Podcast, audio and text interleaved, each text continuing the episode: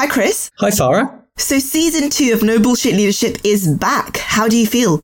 I'm pretty excited. I also want to say a huge thank you to everybody who listened and especially those who took the time to rate and review the first series on Apple Podcasts. It helped us get to number one in the business charts last season. And also, I'm a huge cricket fan, so this first episode is so exciting for me. Well, given our guest this week is the cricketing legend Michael Vaughan, I thought we'd do our quickfire round on the world of sport. Let's go for it.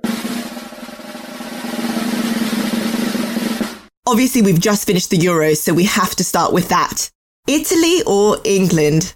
Well, I suppose it depends whether we're talking food or football. England were robbed. Uh, that's all I'll say. well, when it comes to penalty shootouts, which is where they were robbed, if we're on our side of the fence, can you watch penalty shootouts or do you hide behind the sofa?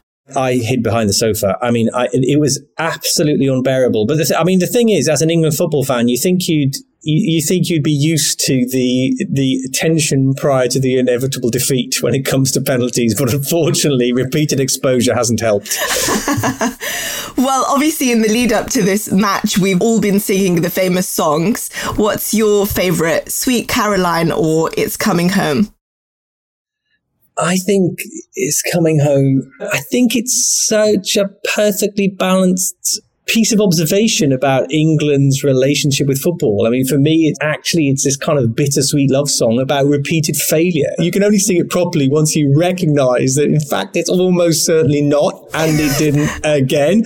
I mean, this is why I said to my kids, I said, well, at least we can still sing that song because it hasn't come home yet. So at least exactly. that song's still relevant. We didn't say when it's coming home. No, exactly. So, so exactly. Well, as this week our guest is a leader from the world of cricket, we have to ask a few questions on cricket. So how would you compare football or cricket?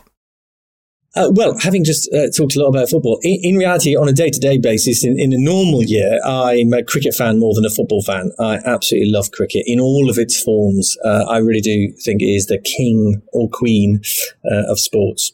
Well, the Ashes or the IPL then? The Ashes is the most utterly unique sporting contest and has, in my opinion, certainly if you're a cricket fan, if you're an England or an Australian cricket fan, provided moments of drama that I think few other sports can match. Although uh, I will concede that Euro finals penalty shootouts do come pretty close.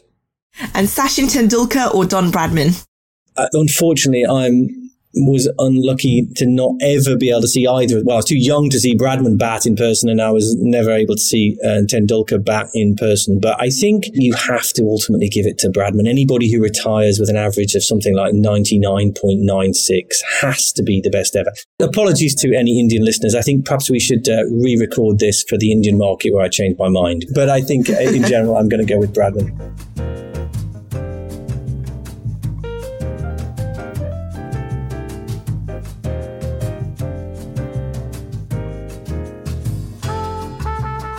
Hello and welcome to the No Bullshit Leadership Podcast, brought to you by Intelligence Squared. I'm Chris Hirst, author of No Bullshit Leadership, and in my day job, I'm global CEO of Havas Creative Group. Leadership is difficult but not complicated. In this podcast series, I want to help you cut through the bullshit and get to the heart of modern leadership, which, put simply, is the power to get stuff done and make stuff happen. In each episode, I'm joined by a different inspirational leader who is doing just that, leading change in their worlds of business, sport, or politics. My guest today is none other than the former England cricket captain and sporting legend Michael Vaughan. Michael, you captained England to 26 Test victories, scoring 18 Test match centuries in your cricketing career. And of course, in 2005, your team brought the Ashes back to where they belong for the first time in two decades. Hundreds of thousands of people lined the streets to cheer the team, and you were awarded an OBE for your services to the sport. In 2009, you retired saying that when your three year old son Archie can bowl you out, it's time to step aside. Today, you're a much loved and admired member of the international cricket broadcasting community, have developed your own business interests, which I'm sure we'll come on and talk about, and have written three books about your time at the crease. Thank you so much for joining us this evening. It's such a treat to be talking to you. Yeah, it's great to be on. Um, thanks for that uh, splendid bio on me. When you say much loved, I- am not convinced I am much loved around the globe with my cricketing opinions. It is correct that I, I retired after being bowled out by my three year old. And generally, you make things like that up because you want to give your little kid a, a, little bit of a heads up and a, you know, pick me up, a bit of a confidence boost. But he bowled me out. He didn't hit a weed. You know, generally, you know, the ball hits weeds in the garden and scoots along the deck. Uh, he just got me through the gate, and, and, and I just walked straight into the kitchen and said to my wife, "That's it, I'm done. I've got to move on." You'd have been all right if there was DRS, Michael. Then, probably. In three words, describe your leadership style. Oh, brave, instinctive, enjoyable. If you could delete any word from the business jargon dictionary or, or sporting jargon dictionary, whichever you prefer, what would it be? Journey. Which leader from the world of sport do you most admire?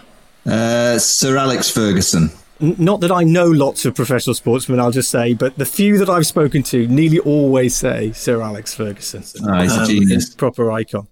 What's the best piece of advice you've ever been given? From my dad, when I got the England captaincy, he, he took the mic briefly and, and basically said, Jesus, they must be struggling. But he just said, look, always remember, you're managing people, not the player.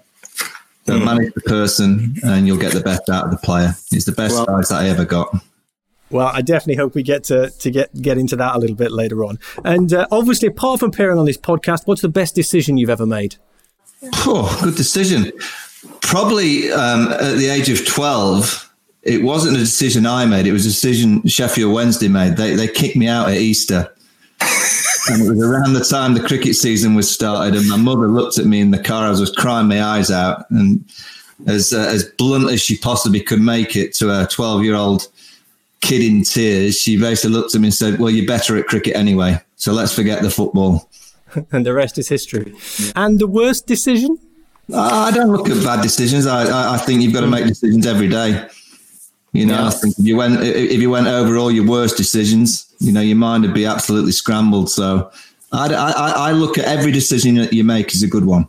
Not all the right ones, but they're all good ones. I could not agree more with that point, I have to say. Let's get into the main interview a little bit then. So, you, you've started to uh, address this question actually already, but when did you realise that that cricket was going to go from being a sport you loved playing to your career, to a job? And, and did it feel different between the two?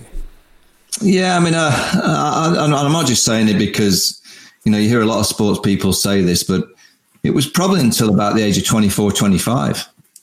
And I've been a paid cricketer from the age of 16. So I joined the academy at Yorkshire as a 16 year old. So you're on a, you know, a low income, but you're still getting paid to play cricket. Signed my first professional contract, I think, as a 17 year old. Played for the first team as an 18 year old and pretty much played non stop from an 18 year old. But it wasn't until I got to around, it was probably around 23, 24. And I was just doing okay. You know, I was getting by, being a county pro, going on the odd England A tour, a captain England under 19s, a captain England uh, A side uh, to Zimbabwe and South Africa. But ultimately, I was just doing okay. And I was having a good laugh. You know, I was on the county treadmill. The days of cricket in the 90s was very much geared towards you played the day and then you had a few pints every night. Hmm. You know, the young single lad that probably and no, not probably. I did go out too much because it wasn't deemed my job at that time in my mind. And then when I got to the age of 23, I, I realized that I wasn't maximizing what I had. You know, I, I wanted to be better in terms of playing for England. You know, I wanted to be playing test matches in front of big crowds. I, I wanted more attention. You know, that's what sports mm-hmm. people Yeah. like, like attention. Uh, so I decided from then it was a well, uh, yeah, 23. I decided to be a bit more serious about cricket and train a bit harder and also back myself a bit more. It probably took me four or five years to back myself. You know, mm-hmm. around 18 to 23, I was a little bit unsure of how good I was. By backing yourself, do you mean that, that in, in a sense, if you aim for the top, the very top, which is, I guess, what you're saying, was it a fear of aiming for it and falling short almost and staying within your comfort zone? Yeah, and, I, and as I said, I, I was just doing okay, and I think I was doing okay in, in my mind. And you know, in my local area, it was great. You know, I was playing for Yorkshire, um, scoring the odd hundred. We were winning games, and we were getting close to winning a few trophies. But ultimately, you know, I, I had the experience of being 12th man for England a couple of times, and You know, seeing big, big crowds day in, day out, mm. lots of media attention, uh, your profile goes through the roof. And it wasn't until that, that time that I suddenly went, I want, I want a piece of that. Uh, I, will be honest, I, I never ever set out to be an England captain. Never in my wildest dreams would I have had myself captain in any team, never mind uh, the England national team. And once I started to take cricket a bit more seriously and, and, and give myself more of a, a confidence boost that I could do it, I always did well against better teams. So every time. I played a Lancashire county game, which is the Roses battle, Yorkshire versus yeah. Lancashire, big game, I always did okay. You know, I always got runs. So I, I, could play the big, big game in county cricket, and I, I, just needed to kind of believe in myself just that little bit more. Was there was there anybody that you turned to at that? I mean, was that like a switch going on your head, or was there somebody that you turned to and said, "Help me get from where I am to where I want to be," or was it all inside you? No, it was inside me, but also disappointment. It was um, it was I'd prayed from the age of 16, 17, I'd been away every winter with England. You know, mm. either England under 19s or England 18. And I think I got so comfortable in thinking that every winter I was just going to be going away on this nice little jolly. And there was one winter uh, I didn't get picked for the A tour. And a player called Anthony McGrath uh, from Yorkshire got picked instead of me. And he'd only played two first class games. And I think it was that moment that triggered me into thinking, wait a minute, I'm not I'm not letting that happen again. A week or so of being disappointed, and then you look yourself in the mirror and go, right, shit, what can you do about it? So let's go from that to the to the to the pinnacle. So what what after you made that decision, you said you never even dreamt of being the England captain. What I think I probably can guess the answer to this, but I don't know. What what is the highlight of your career? Um, I mean, uh, winning the Ashes. Um, you know, as a leader, to to to be that fortunate individual to mm. lift the urn is is things that you know you dream about as a kid. Um, but I just look back at you know 18 years of being a pro, and the highlight for me is playing cricket for 18 years. Mm. You know, 10 years as an England player, traveling to all those great countries. Um, you know, taking on the best. You know, challenging yourself in in tough circumstances. And I always think that at the highest level, the hardest thing is thinking about it because the thought process that you go through as a, a high level sports person is in my memory and, and, my experience, it's a lot worse than actually what it is out in the middle. So the sleepless nights that you think about facing someone like mm. Brett Lee or Shoaib Akhtar, you know, and then suddenly you go out and take guard and you're facing that bowler with 30,000, 40,000, 100,000 at the MCG charging in. And it's never as hard as you think it is when you've got to that level. It's it's the mind that takes you to this horrible place that you know the fear of failure, the fear of getting hit by a quick bowler, mm-hmm. the fear of being embarrassed, and all those kind of thought processes I went through. But as soon as I took guard out in the middle, it all seemed to go away. I just completely enjoyed the aspect of being out in the middle. Is that what people mean when they talk about being in the zone? I mean, is that that you just instinct kicks in, or I mean, how do you do that? How do you prepare yourself for that? I think it is being in the zone. Uh, I think it's you know my mindset was was very much geared towards you know enjoying playing the game. You know you, you don't enjoy thinking about it, but as soon as you go over the white line, you know, there's something in me. Was, I'm lying if I said I enjoyed every single game that I played, and there was times when it was mm. stressful and it was nasty because you're not playing well, and you know you're not playing well, mm. and the mm. pressure's on. But for the most part, I look back at when I had success. I just enjoyed playing the game. And it's always the message I try and send to any player or any person that sets out to try and be a sports person. You really do have to have that mindset of when you were 12 or 13. I used to cry my eyes out when it rained as a youngster. and then all of a sudden I was a pro and I was celebrating when it rained because it, it took you out of the pressure zone for a day or two. So I always used to kind of go back to the basics when I was in that mindset.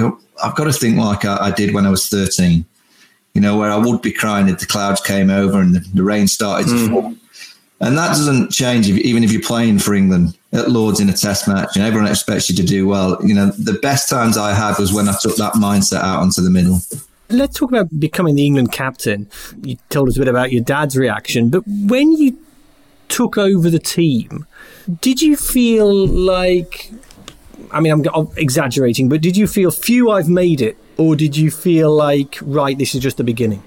I mean, did you feel like I'm at the top of the mountain or at the bottom of the mountain? No, I'll be honest. I never ever felt that I'd made it all the way through my career. I, again, you hear it from so many sports people, but it's exactly true. I, I never felt I'd made it.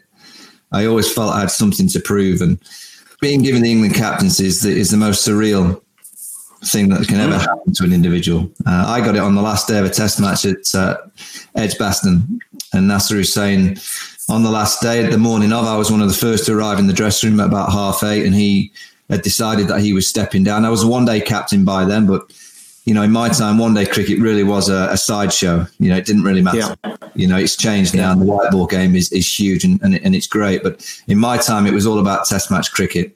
And Nasser Hussain pretty much took me to one side on that morning. He said, Right, I'm going to quit today. We've got one day left to try and draw against South Africa, but I'm quitting. You're going to be the captain from Thursday. So I was then going to be the captain at Lords on Thursday. And I, I, I, went, oh shit! These days, to become the England captain, you have to go through an interview process. Yeah, yeah. That, that's that's not happening back in my time. And I went, oh shit, Jesus, okay. So that's when I ran my dad, and my dad just laughed and went, Jesus, they must be struggling if they've asked you. And I said, well, you better get mum down for Thursday because I'm going to be leaving England out uh, at Lords uh, for the first time in a Test match, uh, and nothing can prepare you for it. Absolutely nothing can prepare you for that moment where you've suddenly got to go into the dressing room or the team room. I, I, think it was a team room at the Marriott Hotel near Lords, and I had to stand in front of the team, a team that still had Nasser Hussain in it, Alex Stewart, yeah. uh, legend of the game, Darren Gough. And there it was me, this kid from Sheffield, who had to address this team and give them a direction of where I wanted them to go. The first week was a disaster. We got absolutely hammered. And there's that moment in leadership where you have to put your presence onto the team. Mm. And mine came the week after that. We'd been beat, and I had to have some honest chats with the senior pros. And I had to address the team basically to say, if you're not going to buy into what I'm going to say now, you can walk out the door and, you know, I won't be picking you again. And that was fitness, drive, you know, playing a fearless brand of cricket, being braver. That strikes me as being something that is very different about being a cricket captain to maybe other sports, where you you're not just the person that walks out and spins the coin. I mean, you're to an extent picking the team. You're, you know, leading the strategy on the field. I mean, how did you find that transition from, I guess, like you say, like on the Thursday or whatever it is, being one of the guys in the dressing room, and then suddenly you're the boss. I mean, you're, you're not just you're calling the shots. You're picking the team. How did you find that transition? You know, cricket is a game that we we know the captain's in charge. Uh, I guess it's a little bit different now. There's so much more information that the captain can draw upon, mm. uh, a lot of data. Uh, again, it's it's great for the game. All this data has been brought into cricket. Uh, I still feel, even though there's data around, the best captains still see the game through their eyes and they still feel the game because cricket changes hour by hour. The conditions can change, the pitch can change, your team can be playing differently, the opposition can. So you've got to be able to react. But addressing the team and you know, again, it, it, it's the the biggest piece of advice that I can give any aspiring young young leader is number one, don't try and be the leader. It'll come to you if you're good enough. And number mm-hmm. two, you've got to have that moment of addressing the team where the team know that you are the leader.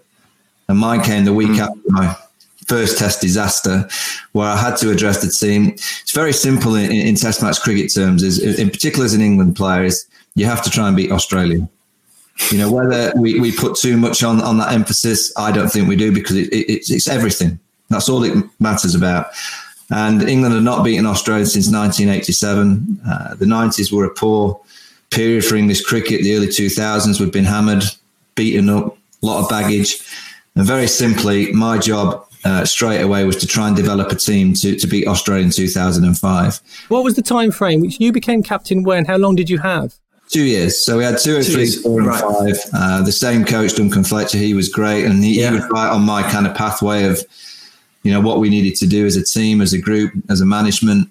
You know, and I don't think the senior players knew what we were trying to achieve, but I knew by the time we reached to 2005, we would have a different team. We'd have a fresher, younger, more dynamic. Some legends of the game were always going to be pushed aside because I just felt mm-hmm. that we needed a, a team that had no baggage no baggage from mm. previous failures. And I was willing to take a, a younger, riskier team into an Ashes series mm. and get hammered.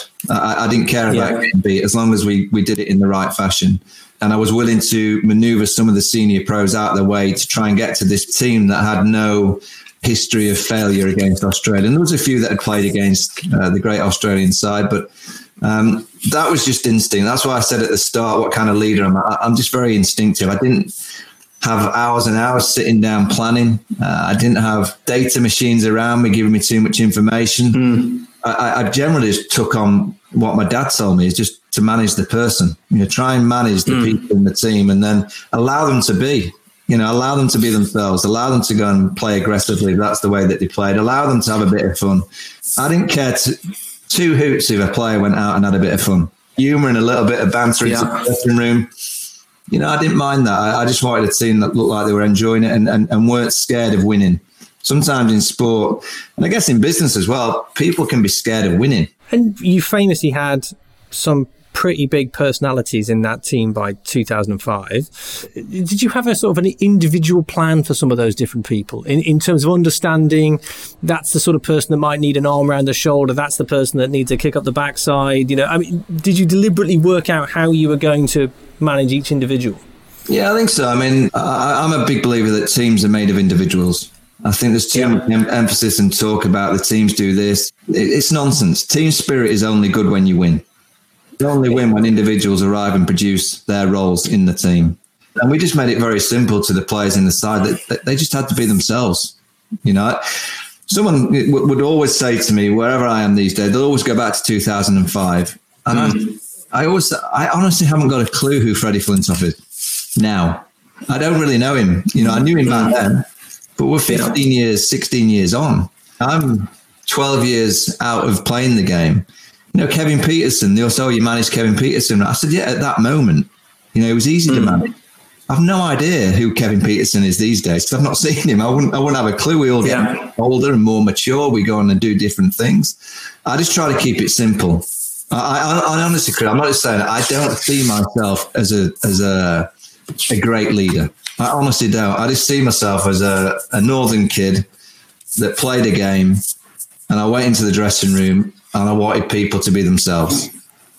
Now, I'm certainly not a Churchillian kind of speaker in the dressing room, and everyone would just, you know, run behind me going, "Oh, that was an yeah, yeah." I don't remember making any incredible speeches.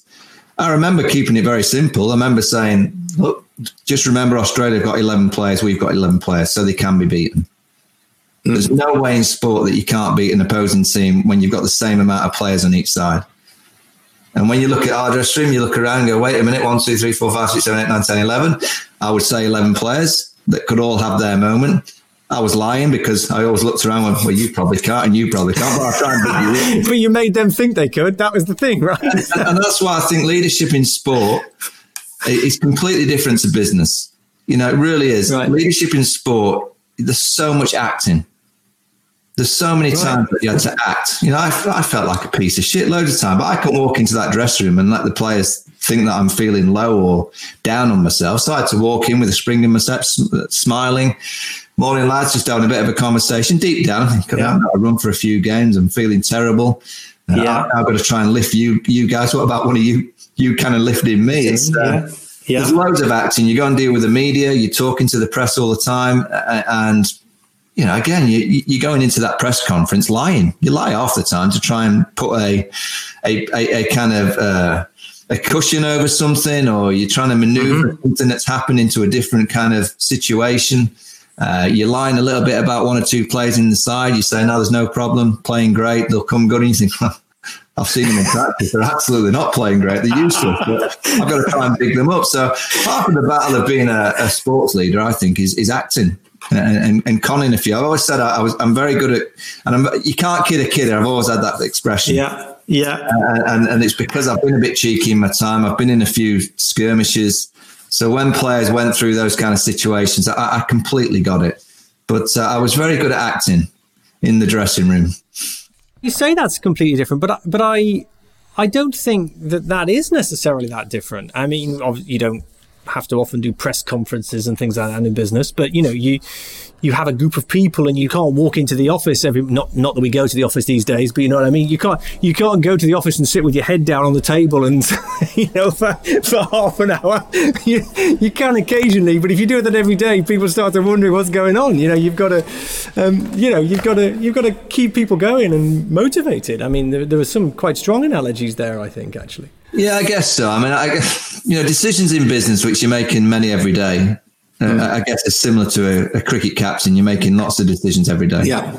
Yeah. But I wouldn't say that I would make a decision from putting a, a third slip in or a fourth slip or a gully or a, a man on the drive or a, a short leg in. It, it, it's not going to cost me billions of pounds or millions no. of pounds to get it wrong. It might, yeah. it might cost me a, a, chance or it might make me look stupid. I think the team dynamic thing it, has has at least some strong analogies. I think, and and it's interesting. You talking about individuals. In Mike Brearley um, in on form t- talks about the, the, the balance within a team between getting that balance between the team dynamic, which of course is, is critical, and allowing the individual space to be individuals. If everybody just goes and does whatever they want, then that's not a team. But if you subsume and squash everybody's individuality, you're, you know, yeah, you might have peace and harmony, but everybody's going to underperform. And finding finding that middle ground seems to be. I mean, there's always non-negotiables in every team. We had non-negotiables, um, timekeeping, uh, making sure you know you're wearing the right kit at the right time. But I do think preparation days. You would all say before a Thursday start, Tuesday you have to be there. You know, Tuesday is the team day. My belief on a Wednesday is that it's purely up to you what you want to do. It's purely your your game, your your day to decide whether you want to practice for two or three hours, whether you want to practice at all. Sometimes the, the best practice for a sports person is no practice. It's actually mm. to hmm. keep the mind fresh. You don't need to be hitting yeah. loads of balls. You don't need to be bowling lots of balls. You know, why not have a, a Wednesday off? Why not go to the cinema? Like, go shopping.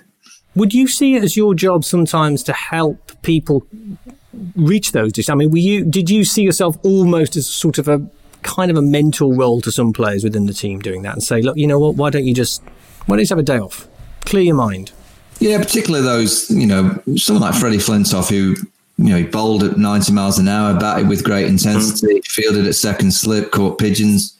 Uh, you know, an in the face kind of cricketer that's always in the game. Yeah, you know, a bowler like Matthew Hoggard who, who would, you know, go and run through a brick wall for any captain, not just myself. Mm you know, those kind of players. If I, if I saw that, yeah, just have a day off, not a problem. You know, I, I didn't bat an eyelid if, you know, we arrived on a Wednesday practice and, and three or four of them kind of showed up, saw the ground, had their kit in the dressing room, and I'm not going to do too much today. I go, no problem. No problem at all. It's, it's your individual mind, it's your individual decision to decide what you want to do on that Wednesday before we start on the Thursday. And if it's that you know your body and you know your mind best, I don't. I can't get into the mind of anybody.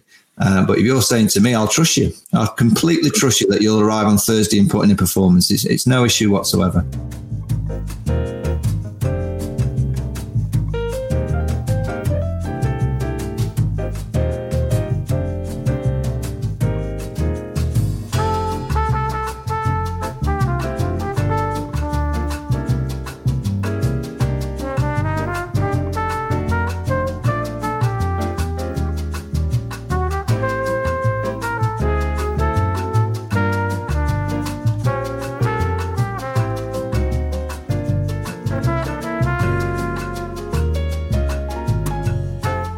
Sell yourself a bit short when you talk about yourself as a leader because I think some of those things that you're describing, I'll tr- trust, for example, leaders bring their own intensity into a situation which actually can squash people in a way. And actually, I think, you know, people, it can make people worry more. People kind of shrink into themselves. And I think they, the, the concept of trust and allowing people that space to thrive, I suppose, which which which certainly you know happened in 2005. I think is a I think is what a leader does. You know, I mean, they've all got the skills, right? I mean, you're not there to teach them how to be better players. It's to be able to perform to their potential, I suppose. Yeah, I guess so. I mean, uh, honestly, it was just a natural thing for me to do. I, I, I, I just thought I was looking after the, the the person, and you know, the only time I ever got angry as a captain was when I felt we didn't have a go. And how did you express it? Did you get angry in the dressing room? Yeah, yeah, yeah. Only when I felt I didn't feel the team had a go. You know, it, it, wasn't having a go trying to hit the ball for six. But and the first test against Australia in 2005, we didn't have a go. We were timid. We didn't play the the style of cricket that I wanted us to play. Uh, the team wanted to play. Uh, we talked so much about Warne and McGrath in the Australian side of that of course, we had to respect them, but we also had to try and get on top of them. You know, they, they were so good that if you allowed them to get on top of you, they'd murder you. You know, and we did allow them to, to do that, and we did play in a timid fashion against them. And I always remember the the final thing I said um, walking out the dressing room at Lords was, "This will not happen again."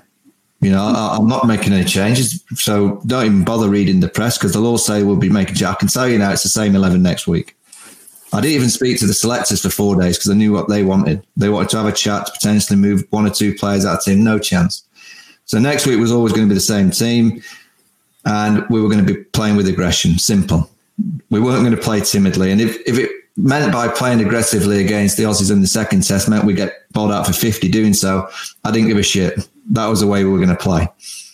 Because the side that uh, had played so well for a year or so, it, it had been in that kind of fashion. It wasn't. Yeah. It wasn't so gung ho. It, it, was more right. We're in your we're in your territory. You know, we're going to try and get into your space, and you know that's uh, what we try to do and it, it, certainly helps when you've got good players to do so yeah.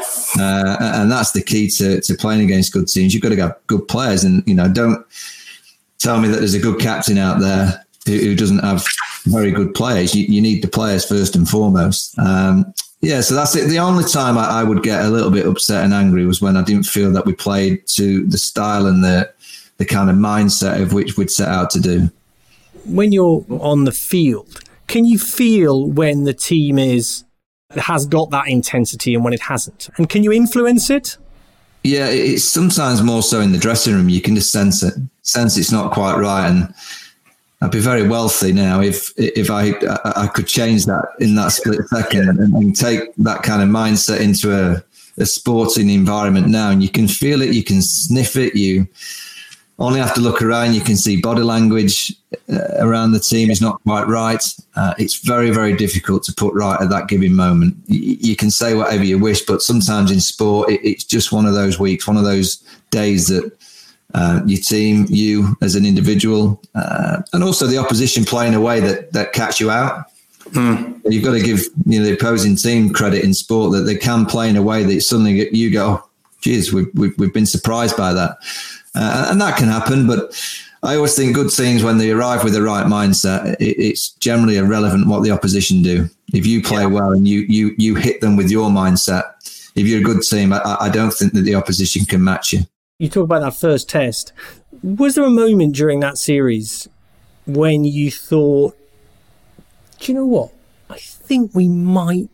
I think we might get. I think we might do this. Or, or was it was it the end of the end of that last day at the Oval? was, uh, no, I think um, you know it, it's it's you know when the umpires flick the bails over at, uh, at, at the Oval clearly because we were up against such a good Australian team. But you know, I look back at the first day of the second Test match. We, we hit Australia for 480 overs, and we hit them at five and over. Ricky Ponting uh, decided to to bowl first. Um, we were delighted with that decision, uh, and we hit them for, for 400. Uh, and players came out and played with great clarity, uh, composure, but aggression. And it was exactly the style of cricket that we wanted to play. And I look back and I thought that first day gave the whole dressing room a massive lift. That wait a minute, this Australian team. I know Glenn McGrath had been stretched off. That was a a little bit of fortune. You need uh, bits yeah. of luck. You know, you always need fortune yeah, when you're playing uh, high level sport. Um, but I think it was that first day. I remember sitting in the dressing room at the end of day one, knowing that we got 400. The Australians had not batted because it rained. And I just saw a different England team. I saw an England team that was belie- believing that they could compete with this Australian yeah. side. So I reckon that first day at Edgbaston. You touched on this a little bit earlier.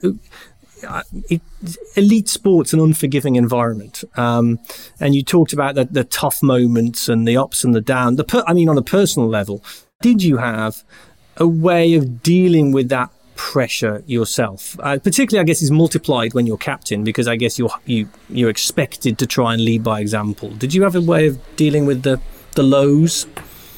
No, I mean they're, they're really hard. You know, there's there's no other um, way of putting it that you know when you're going through uh, low scores as a, a captain uh, and your team are losing, um, it, it's really really difficult. You know, there's nothing that someone can say. You can yeah. go home and you can try and switch off. You can spend a bit of time with the family. You go and play around the golf, but ultimately, you're always thinking about your form. You're always thinking about how the team can play better. You know, being the England cricket test captain is, is pretty much a 24 7 job. That's why You know, when I see, uh, you know, Graeme Smith, uh, the South African captain, he, he did the job for over 100 test matches. Remarkable with all the politics that yeah. he had to put up with. I mean, in, in English cricket, there are politics, but not politics like Graeme Smith had to cope with. Ultimately, it generally comes down to just going back to the basics. Uh, and that's, you know, I, look back at every time I had a, a run of difficulty or a run of uh, not playing well as a team, you generally just go right back to the basics. You know, mm. it really is about, right, as a batter, can you just go back to your stance, keeping still, watching the ball? And it's amazing that you go back to the basics and then suddenly, well, it's not always suddenly, but gradually you start to find a little bit of rhythm and a little bit of form because you know, you're taking away all the external nonsense and you're just thinking about that one little thing, which is the red ball that's coming at you. And when you're out in the middle making decisions, you just try and keep it as simple as you possibly can. Mm. And I guess when you lose form, it's generally that you've gone outside of the bubble of the basics. You've tried to be a bit flamboyant. Uh, you've allowed the external noise to come in and affect you. Um, and that's when it gets difficult. And, and again, it's it, I'm in the media now, and I, I, create a lot of external noise. It's my job to do so. Uh, and I, I give the players advice: shut it out. You know, don't read my columns. You know, don't listen. You know, it's irrelevant to what you're trying to achieve. You know, what, what could I say that could potentially help you? Not a lot. But what could I say that could potentially damage you? Quite a lot. So don't listen to it. Don't listen to anyone. Just think about your game and, and watching that ball or delivering that ball. And without all the external noise, uh, you've got a better chance of being consistent. Uh, and that's pretty much all I try to do. Get rid of the external stuff and just keep it very, very simple. And were you, were you quite good at that? Were you good at shutting no, it? useless. useless.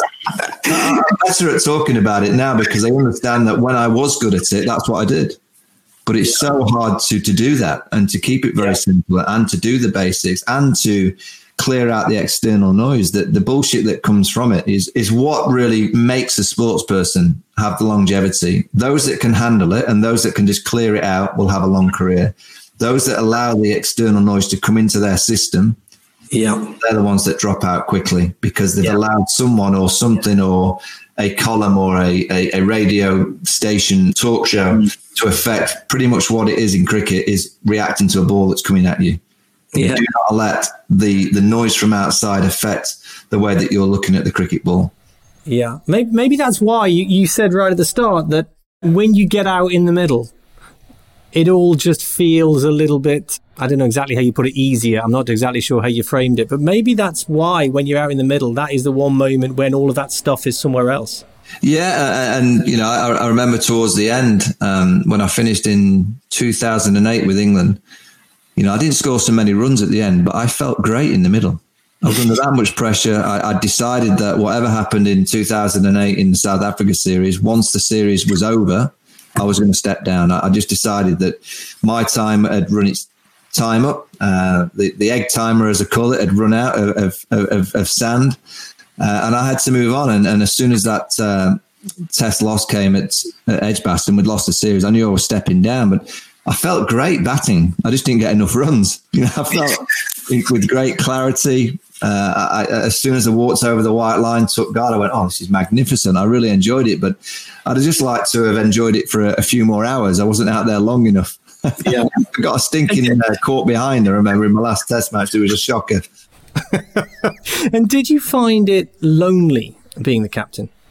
Uh, no, no, I, I, didn't. I had good people around me. You know, I had a, a team that was full of, you know, really good good characters. You know, Andrew Strauss, Marcus Trescothick, Paul Collingwood, Freddie Flintoff, uh, Pietersen, Hoggard, you know, the bowling, uh, Simon Jones, Steve Harmison, Ashley Giles, Geraint Jones, uh, Ian Bell, who was a youngster at the time. I had really good people around, you know, and in the back room with Duncan Fletcher, Matt Maynard, physio Dean Conway, you know, Nigel Stockill, the trainer, Mark Garaway, the analyst. I had really good people. Um, so no, I, in cricket, I mean, I guess loneliness is when you're back in your room and you're probably going through what's gone on, and that's the scenario play where you have to be very strong and mentally tough to not allow the, the noise to come into your system. And I guess they're the times back in your hotel room when you spend so much time in a hotel. Uh, they are the challenging times for, for cricketers that mm. get so much time lying on your bed watching TV or listening, or you, you, particularly in this era where you can just go on your iPad and look at articles, social media. Um, it, it's a tougher era, era now because the fan can have their say, particularly with social media, where you know I didn't have social media when I was playing. You know, I didn't yeah. have to deal with going back to my room and potentially the, there's a hashtag that's trending because you failed or yeah, yeah. Some, someone yeah. or anyone from around the world could be criticizing you or trying to wind you up. But my message to again, sports people is if you know that you're tough enough to be able to deal with that, be on social media and control your accounts. If you know that you know there are things on social media that could affect you and the external noise could you know affect your performance, mm. that's simple. Don't be on it. Yeah. allow yeah. your management company to, to run your social yeah. site. Don't be on it. Why why would you go on a system that you don't have to be if you know that it might affect your performance? Yeah. So I do think we we use social media and, and I get it, but I do think we use social media and I think sports people use it as an excuse for failure. They don't need to be on it. It's your decision. It's your call. Get off it if you know it's going to affect your mindset. It's very simple. Some of your colleagues in that in that team went on to be, you know, went into other layers of cricket management. Andrew Strauss, Ashley Giles, etc. D- did you ever think about moving further up, if you like, the management hierarchy? Yeah, I, no, I've been given, uh, you know, a couple of opportunities to do that. I'll be dead honest with you. I, I, I love cricket. I adore it, and people know me for you know, being the ex cricketer, now a cricket pundit. But I don't want to be in cricket 12 months of the year. You know, I have times where I just get away from cricket and I've got business interests, uh, I've got hobbies, I've got a family that I want to spend time with. And I, I don't want to be coming home thinking of cricket 24 7 like I did as the England captain because I just felt my life became too. It was great. I loved it. Uh, it's the best job in the world, in my opinion. But for five and a half, six years, it just took over my life. And I just know that if you're going to take on a position like the director of cricket for England, yep. it's going to take over you. And rightfully so. That's your choice. You've taken the role, and I'd want to give it 24 7. And I just, at this stage of my life, I, I, I, might, I may go back into that.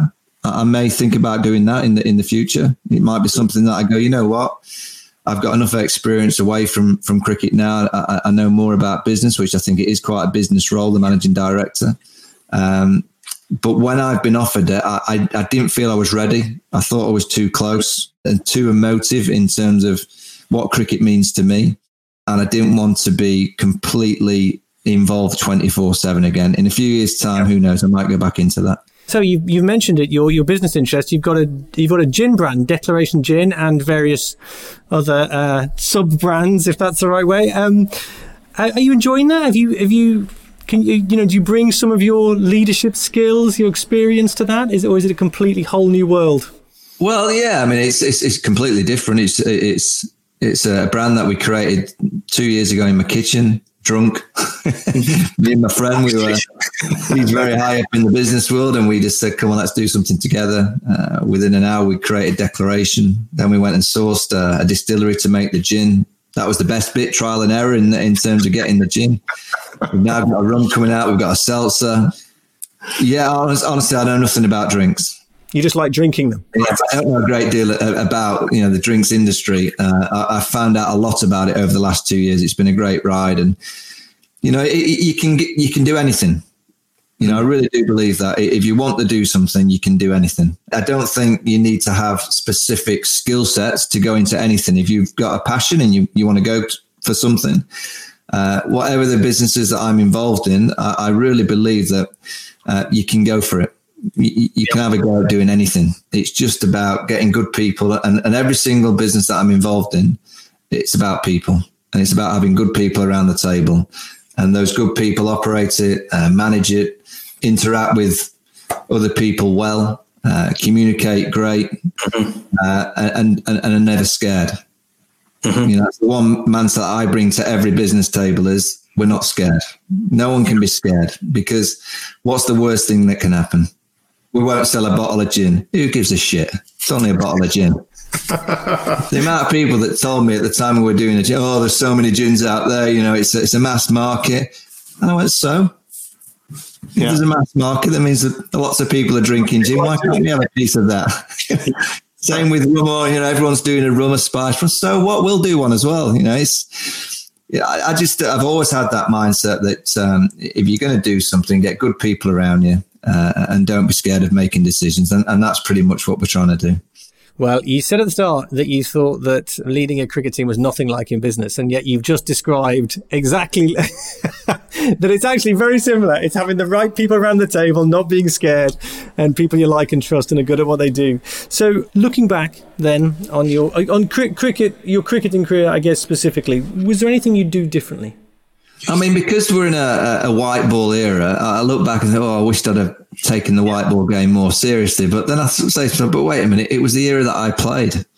Yeah. I honestly think I, I, I, got the best of both worlds. Mm. I, I, came into the, the, the, cricketing system the late 80s, early 90s, where it was a very much an amateur game, you know, played by professionals. It was a it was a, a, group of people across the county system that were playing cricket because it was their hobby, but they were getting paid, and it really was like a stag trip most weeks.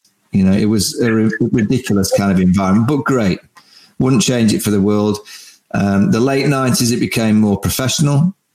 You know, a lot more emphasis on fitness, and you know, ice baths arrived, which again were completely different, but were wearing those skins that you wore under your pants, supposedly help your legs. And when I finished in two thousand and nine I felt that sport had gone too far the other way. I felt it became too scientific. There was too much data, too much information from the computer.